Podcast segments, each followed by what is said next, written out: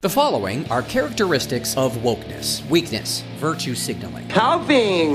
Wait, what are we doing? Denial of truths and facts, feelings over facts, claiming hate speech for anything they don't like, agree with, or understand. If people don't like or notice them, labeling the public's response to whatever their problem is as something phobic, relying on the government to provide. I like everything handed to me. Racism disguised as humanitarianism, being trendy, doing what's popular rather than doing what you think is right. Don't forget the anxiety. Do you suffer from any of the aforementioned symptoms, then you may have undiagnosed wokeism. Unfortunately, treatment and cure is entirely up to the patient. See my book. Actually, this would be the one time I wish there was a vaccine to cure it if I didn't think it would cause antlers to grow on former amateurs. But then again, at least we know who the former amateurs were. On the other hand, the idea that amateurs would just rather take a pill or get a shot to stop being an amateur is right up their lazy alley. After all, amateurs hate effort.